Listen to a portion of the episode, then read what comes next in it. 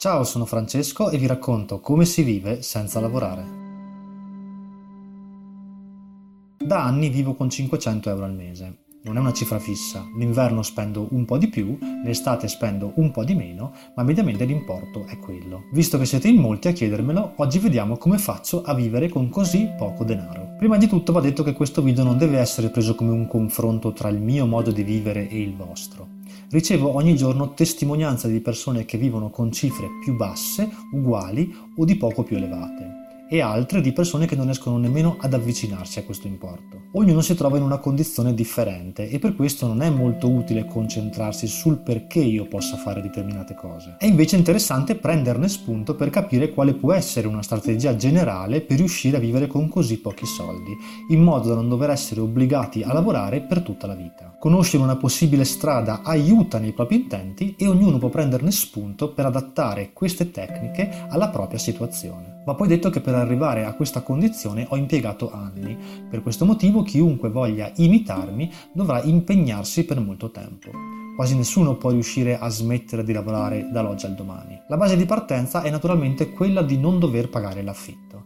Io ho lavorato quasi 20 anni per poter arrivare a questa condizione vivendo in modo estremamente sobrio, senza acquistare un'automobile, senza comprare vestiti costosi o fare viaggi costosi. Ho vissuto al minimo e anche se può sembrare banale, vivere in questo modo ci consente di mettere da parte una quantità davvero impressionante di denaro. Sul mio blog smettere di lavorare.it ci sono numerosi articoli sul risparmio che spiegano nel dettaglio le tecniche che ho attuato in tutti questi anni per vivere con pochissimi soldi. Di fatto la linea generale è quella di non acquistare mai nulla, nulla che non sia realmente in indispensabile. Alla fine ho utilizzato il denaro per costruire la casa in cui vivo, una casa non troppo grande ma adatta alle mie esigenze e per questo motivo oggi non ho da pagare l'affitto. La mia è una casa moderna, non crediate che vivo in un rudere in mezzo alla foresta. Essendo una casa energicamente ottimizzata, le mie bollette sono particolarmente contenute. Nello specifico ho costruito un impianto fotovoltaico sovradimensionato grazie al quale riesco a vendere l'energia in eccesso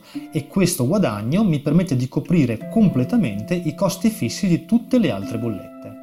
Di fatto quindi mensilmente non ho nessuna bolletta da pagare. Il riscaldamento, che rappresenterebbe una delle voci più incisive sul bilancio familiare, è quasi completamente azzerata per il fatto che mi riscaldo quasi completamente con la legna da ardere che taglio nel bosco. Questo è possibile grazie al fatto che vivo in un piccolo paesino di montagna. In Italia esistono ancora degli antichi diritti feudali che consentono alle persone di avere una parte di legna da tagliare ogni anno. Con la cenere che produco attraverso la combustione del legno, creo quasi tutti i prodotti per la pulizia di cui ho bisogno. Ho un'alimentazione prevalentemente vegetariana e per questo ho due orti con i quali produco tutta la verdura e un po' di frutta che mi serve per vivere. Il resto lo acquisto quasi esclusivamente attraverso i gruppi d'acquisto solidale, oppure direttamente dai contadini o da amici che hanno fattorie. Vado anche naturalmente al supermercato, ma la cosa importante è acquistare soltanto le materie prime. Il vero risparmio sulla spesa alimentare infatti si ottiene acquistando soltanto latte, zucchero, sale, burro, uova, poca carne, poco pesce e cucinando e autoproducendo tutto quello di cui abbiamo bisogno. Autoproduco praticamente tutto, dalla pasta al dado, dal lievito madre al pane. Zero bevande gasate o zuccherate, zero cibi precotti o preconfezionati o surgelati, zero merendine e biscotti. Il 90% di ciò che è presente in un supermercato per me è completamente inutile. È difficile che vada al bar o al ristorante o che acquisti scarpe o vestiti. La maggior parte delle cose per me sono completamente superflue. Se devo comprare qualcosa di superfluo è perché questo qualcosa si autoripaga, come la telecamera che utilizzo per fare video o il computer che mi serve per montarli. Ogni volta che mi serve qualcosa cerco prima di capire se questa cosa la posso avere gratis. Ad esempio aderisco ai gruppi di raccolta di dati statistici che in cambio danno punti con cui si possono ottenere regali. In questo modo riesco ad avere gratis il cellulare, la lavatrice, addirittura un'impastatrice. E così negli anni riesco ad avere un ricambio quasi completo di tutto ciò che mi serve. Il resto cerco di ripararlo. Oggi su internet si trova un manuale o una videoguida che aiuta a riparare o aggiustare qualunque cosa. Il web poi è pieno di gruppi che regalano o scambiano cose. Ve n'è uno ad esempio che permette di avere gratis biglietti per l'aereo, per il treno o per i concerti. Ho imparato che se sai aspettare puoi ottenere gratis qualunque cosa. Invece se vuoi avere l'ultimo modello, allora devi pagare. Per fare tutto questo naturalmente ci vuole tempo, attenzione e tanta fatica. Si sta nei campi a lavorare, si va nel bosco a tagliare la legna e si passa gran parte della giornata davanti ai fornelli a cucinare.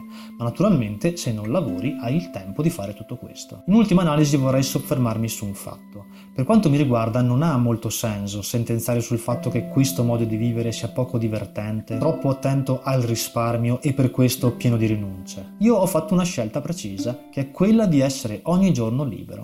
Non dover lavorare, non dovermi stressare nel traffico, non avere nessuno che mi comanda. Per me poter fare ogni giorno quello che desidero è più importante di tutto il resto. Ho semplicemente scelto di rinunciare a tante cose per dare priorità alla libertà. Per altri può essere diverso, ma questa scelta, così come ve l'ho mostrata io, va bene per me. È il mio sogno, il mio desiderio e quello che pensano gli altri sarà sempre e rimarrà sempre un problema degli altri. Se considerate sbagliata questa scelta e questo modo di vivere, pazienza, significa che abbiamo valori e obiettivi differenti e che la semplicità volontaria non fa per voi. Nessuno vi obbliga a rimanere in questa community, a condividere quello che pensiamo e non ha nemmeno senso cercare di convincerci del contrario, esattamente come non andate in chiesa la domenica a cercare di convincere i fedeli del vostro ateismo. Se invece questa filosofia di pensiero e questo modo di vivere vi intrigano e avete voglia di approfondire, allora su questo canale ci sono già moltissimi video e in futuro ne faremo molti altri per comprendere meglio la filosofia della semplicità volontaria e la bellezza di una vita vissuta al minimo.